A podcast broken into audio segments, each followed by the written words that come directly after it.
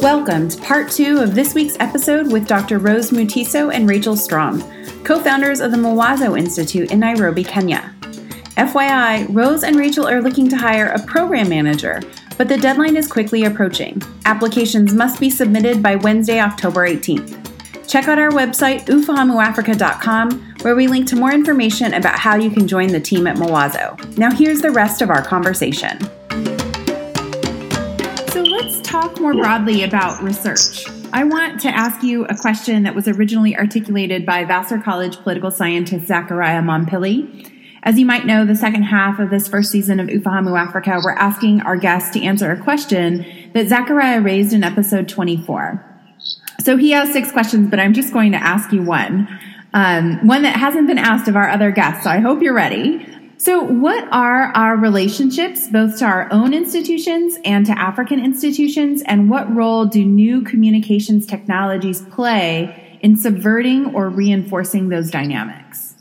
We had um, we got this question. We had a very interesting conversation earlier about it and how to answer it. Um, so I think we'll we'll sort of split up our answers. So um, I'm going to speak a bit about, um, I'll speak a bit about some of the institutional questions, and Rose um, will speak a bit about some of the technology issues. Sure. So, in terms of our relationships, our relationships to our own institutions, also just to sort of lay out everyone's positionality here. So, you know, I'm, of course, I'm American, I'm a researcher from Kenya. We've both done all of our undergraduate, postgraduate in the US, so we're both sort of coming from these US institutions of higher education.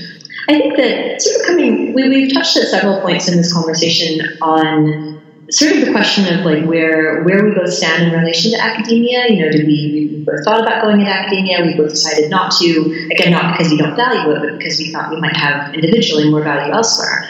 Um, and I actually think that's been that's been a really interesting and position to sort of be starting Mawazo. And I think specifically in the sense that I'll share my own experience here. I've, I've gotten so much positive feedback from my colleagues, you know, within within um, you know political science in the U.S. at Berkeley and elsewhere, and people because it's it, it's a pretty widely shared recognition that we do need more African voices in the study of Africa, and that's a pretty you know that's a pretty obvious and a pretty obvious statement, and at the same time, many of the people who you know who share that who share that belief aren't really structurally in a position to do a lot about it. And if you think about certain career incentives that academics have in the US, people, you know, just they need to be so intensely focused on their own careers, on getting tenure, and that makes it really difficult, I think, to step back and sort of think about or certainly have time to address some of these broader structural imbalances and inequalities in global academia that are privileging some voices over others. You know, and again, that's not and that's not the fault of any individual scholar. It's sort of the system that we're all in.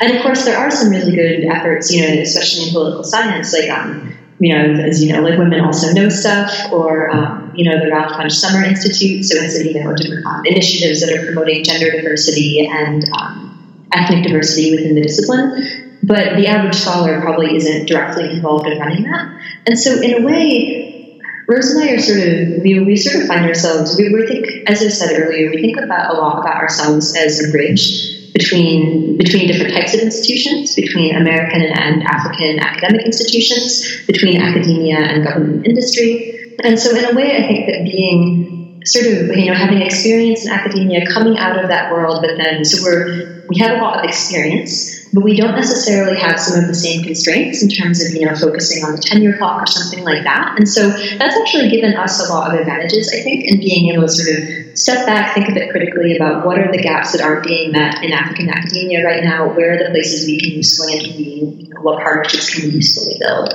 And so um, we're definitely very keen to continue building partnerships with U.S. institutions, um, especially actually we're very interested in working with academics in the African diaspora, many of whom are in the U.S., and I know many of whom are very interested in sort of giving back to institutions in their home countries or elsewhere in Africa. Mm-hmm. And so we think, we think there's a lot of potential for really useful partnerships between U.S. institutions and African. But again, you sort of you need people who are in the right place who can sort of serve as that bridge, and that's a lot of what we're hoping to do.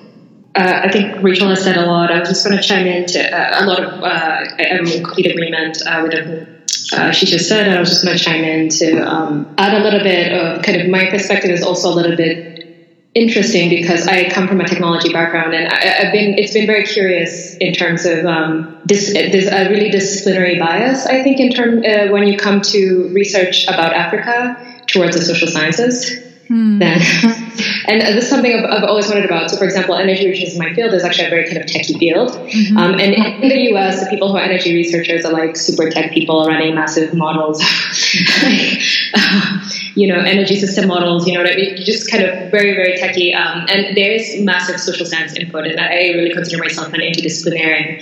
Uh, but uh, you still get a, a, lot of the technical people, and, and I think that the, that kind of technical research is uh, very kind of capital and resource intensive. And you know, you can kind of see why in the U.S. like those like the massive computational centers where you need to run these models, or like fancy telescopes, so to kind of do technology um, technology exploration, um, kind of those those are those exist uh, uh, in, in in the West and not not, not as much in, in Africa. But then, like when I came into this kind of energy meets development sector, then it's completely dominated by a lot of the social scientists and political scientists.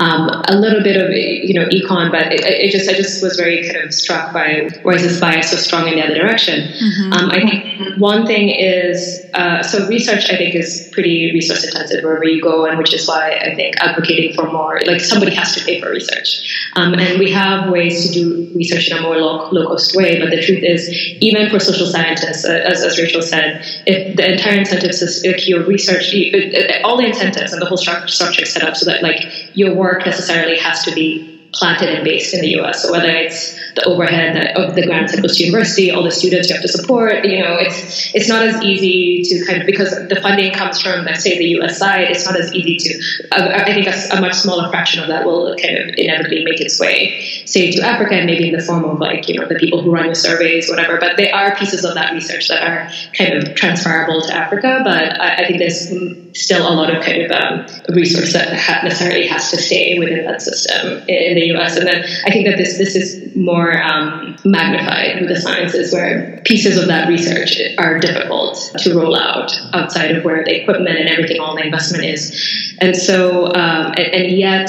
it's really important for Africans to learn these tools, to ask these questions, to kind of kind of explore and pursue, ask and pursue these questions, um, both locally. But um, I think that the the kind of leapfrogging, quote unquote, uh, mm-hmm. or subversion using new communication of this kind of um, power dynamic is, is much more difficult in the sciences. And we do have some specific thoughts from like people like Gates and Wellcome Trust, uh, especially the health sciences, trying to kind of create more of that knowledge production and build actual labs and things like that on the continent. But um, I think in that sense, uh, we feel like it's really important to kind of maintain that bridge, as Rachel said, to, to be in conversation with the Western academics, especially in technology, where a lot of the resources and the tools are. And, you know, we've been talking about Mawazo, like we need to send people to conferences or to like, you know, to do research, visiting research gigs, just ways to kind of see, see that world and experience it because we still don't have we're not set up for, for that, that level of research here just yet, especially, and in some disciplines more than others.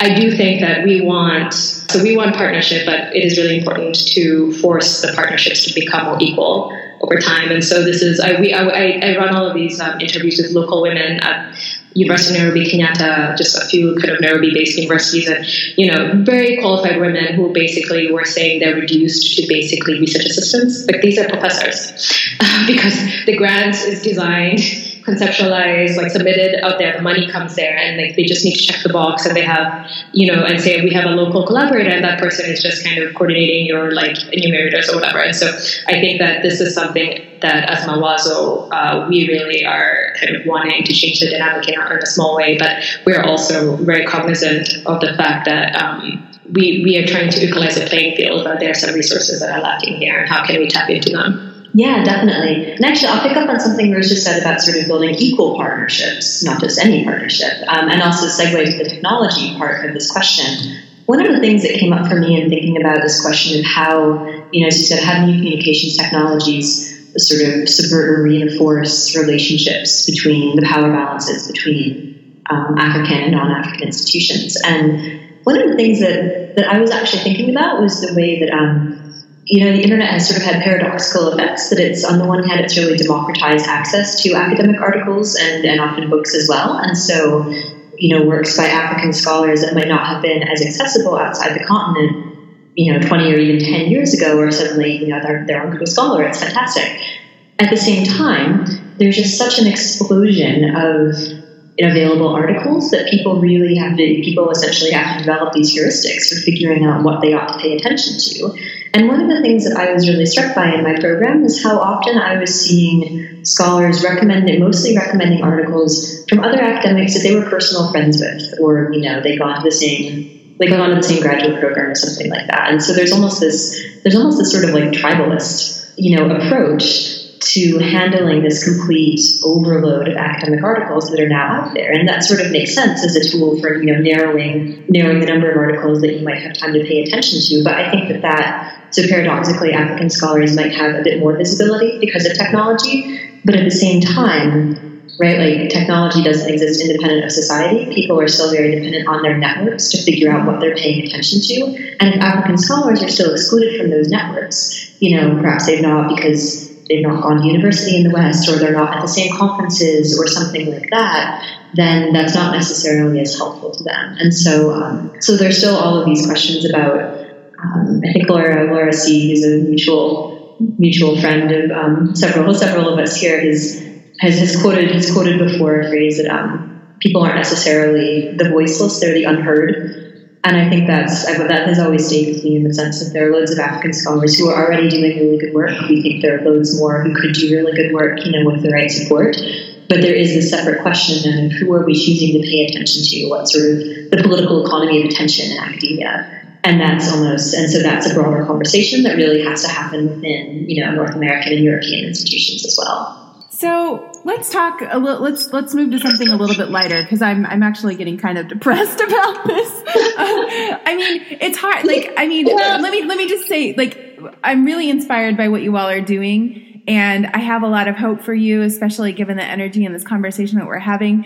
I'm still disappointed in the broader global capitalist system of ideas and how you know. I mean, even just listening to Rose talk about for example, instruments, you know, that one would need for, you know, some of these explorations in science. You know, it's just, it's disheartening. And, and I'm glad that there's something like Mawazo that's going to fight against that. And I just hope that, you know, there's a, there's a broader groundswell that recognizes how important a diversity of ideas is and how important it is to include, you know, a whole range of already, you know, smart and hardworking scholars into these kind of networks of knowledge production um, that we're engaged in here in the West. And if we don't do that, that you know we're actually going to be missing out.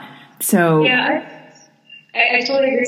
Um, I would say so. Yeah, I, I really yeah I, I, gravitate towards like depression and optimism. Um, it's just it's a cycle. It's a cycle. Like I was just writing today about how I'm both a technology optimist and pessimist at the same time.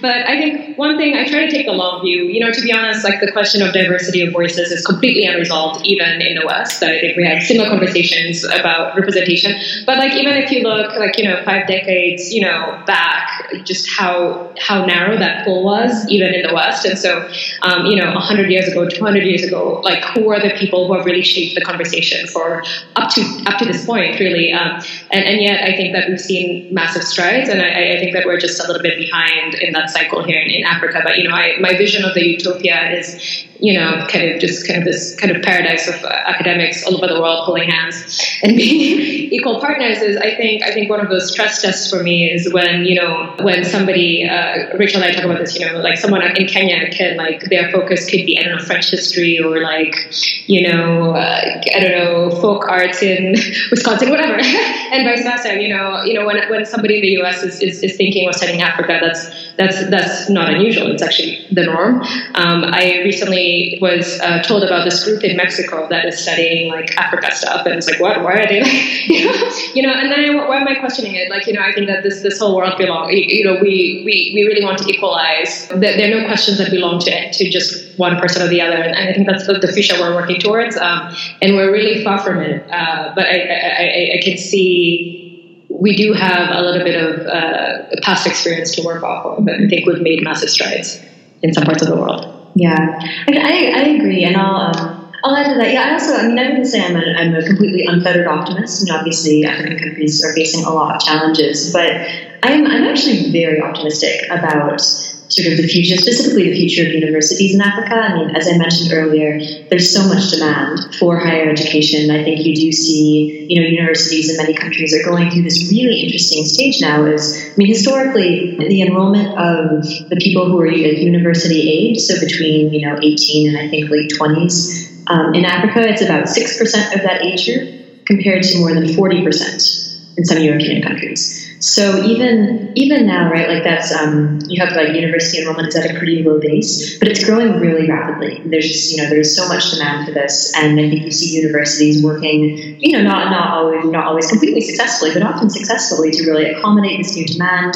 You see some really interesting conversations happening about the use of evidence-based policymaking in different sectors. There's some very interesting work going on out there about sort of you know documenting um, success stories and cases where evidence was put into use and um, yeah, and women's rights as well. And you see massive progress in that. So going back to the question of you know why we're why we're in Nairobi, someone someone asked me this a while ago, and one of the things I just keep thinking of is that you know Kenya and, and other African countries are places where you can almost see change happening in front of your eyes. Like there's so much, there is so much, you know, so many positive steps that are being taken, and I think that's that's just an incredibly interesting and inspiring thing to see, and that's inspiring, you know, again not because people aren't there's no there's not a lack of diversity, but what's inspiring is that people are working together and working you know working to overcome that. So I'm actually I, I actually think this is I think this is a very hopeful story for me in a lot of ways. Inshallah, it stays that way. Um, yes. So before we go, is there any book that you're reading now or have read recently that you found interesting and would encourage our listeners to pick up? Um, yeah, so I know it was recommended to potentially uh, pick an African author, and I'm going to go in the complete opposite direction. Allow me to explain. So I just finished reading Middlemarch, which is an excellent book by George Eliot, and um, I'm somebody who, you know, you know, I went, I did all my schooling till end of high school in, in Kenya, and then I went to the U.S. And there's nothing like just like really smart, like 17, 18 year old Americans who kind of have read the canon, like they've read all the good books, you know, and have this idea of like what is what, you know, what is good, what is not, and what you know about like what somebody who's educated should know. And so I think that I really have always had very strong feelings about this idea of like the canon or the things that like every smart person quote unquote should read. And so I, I was actually very, very varied interests. But the other day, and I really resisted all this kind of Victorian stuff aside from um, a little bit of a weakness for uh, period adaptations. just, just healthy, like like any any any normal person would.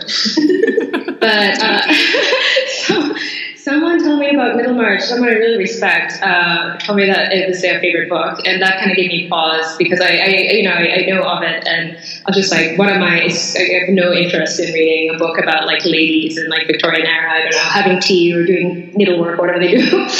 Um, this book is amazing. It's one of the best books I've ever read. I just finished it, um, and what struck me is just so beautifully written, but also how um, I mean, it's so much is going on. Uh, what uh, you know, commentary on the human condition, our hopes, our dreams, um, uh, just both at the kind of like interpersonal level, but also this kind of there are many structural changes that are happening when the book was set in terms of reform in England and, and how people respond to change. And I was just struck by how the relevance of this book cuts across time and geography in a way that I could imagine. Like there would be passages where some like teenager dreaming about her future and her marriage, whatever. Like the words so resonant with me, and like even my 17 year old self in Nairobi. And so, I super highly recommend it, and um, maybe I will pick pick another one up from the quote unquote canon. but yeah, that is my recommendation. Thanks, Rose. Rachel, did you have a book? I do actually. So I um, I have an African one, so we're switching switching roles here. Actually, I have several. So I'll recommend an author who is um, Nnedi Okorafor, who is uh, Nigerian American, and she writes um, essentially African science fiction. And everything I've read by her has been outstanding. But I'll recommend sort of two um, series of short novels. So one is called the um, the Binti series, and this is basically about things, um, including but not limited to space travel and cultural clashes in northern Namibia in the future. and it's just beautifully written. Um, all of her, um, most of her protagonists are women, and so that's also resonated with me. Beautifully written, incredible world building, so lovely. Um, there are now two novels in the series, and then she also has another one, and the second novel in, in this series just came out. So this is um, the Akata series, which is Akata Witch and Akata Warrior. Um, and so this is set in Nigeria, and it's about a young woman who's sort of initiated into this world of mystical powers um, and has to learn to navigate that. And so they're again, you know, just beautifully, beautifully written, compelling characters. Um, but one of the things that stood out to me, someone asked me recently, sort of, what made African science fiction distinctive, you know, based on what I've read. And so I was thinking about, um, I was thinking about Nnedi's work and was thinking about the way that, you know, her work does have these very traditional elements of science fiction and fantasy, you know, things like space travel or something like that. But she also sort of, re- not only does she reframe African traditions as being perfectly compatible with these things that we might think of as, you know, space age, advanced, what have you, and she sort of, you know, collapses the idea that there's some, there's some like disjuncture there. Um, but she also sort of she explicitly has African tradition being a source of strength and you know being advantageous and also comforting to the protagonists as they're off on their spacefaring adventures or traveling through time or what have you. Um, and so it's really it's a really cool sort of blending of different of different genres and elements, and it's very well done. So Nnedi Okorafor, highly recommended. Great. Well, thank you so much for joining us on the podcast this week. Yeah, thank you so much for giving us the opportunity. Yeah, thank you. It's a lot of fun. That's all for this week. Find us online and tell us what you're reading and learning about the continent. We're at ufahamuafrica.com or on Twitter at ufahamuafrica. We're currently looking for more musical artists to feature, and we're also eager to hear your feedback about the podcast. Please just send an email to ufahamuafrica at gmail.com. Ufahamu Africa is a production of Smith College, sponsored by the Government Department. Technical assistance is provided by the Center for Media Production. Music is courtesy of Kevin MacLeod. Thanks for listening. Until next week, Safiri Salama.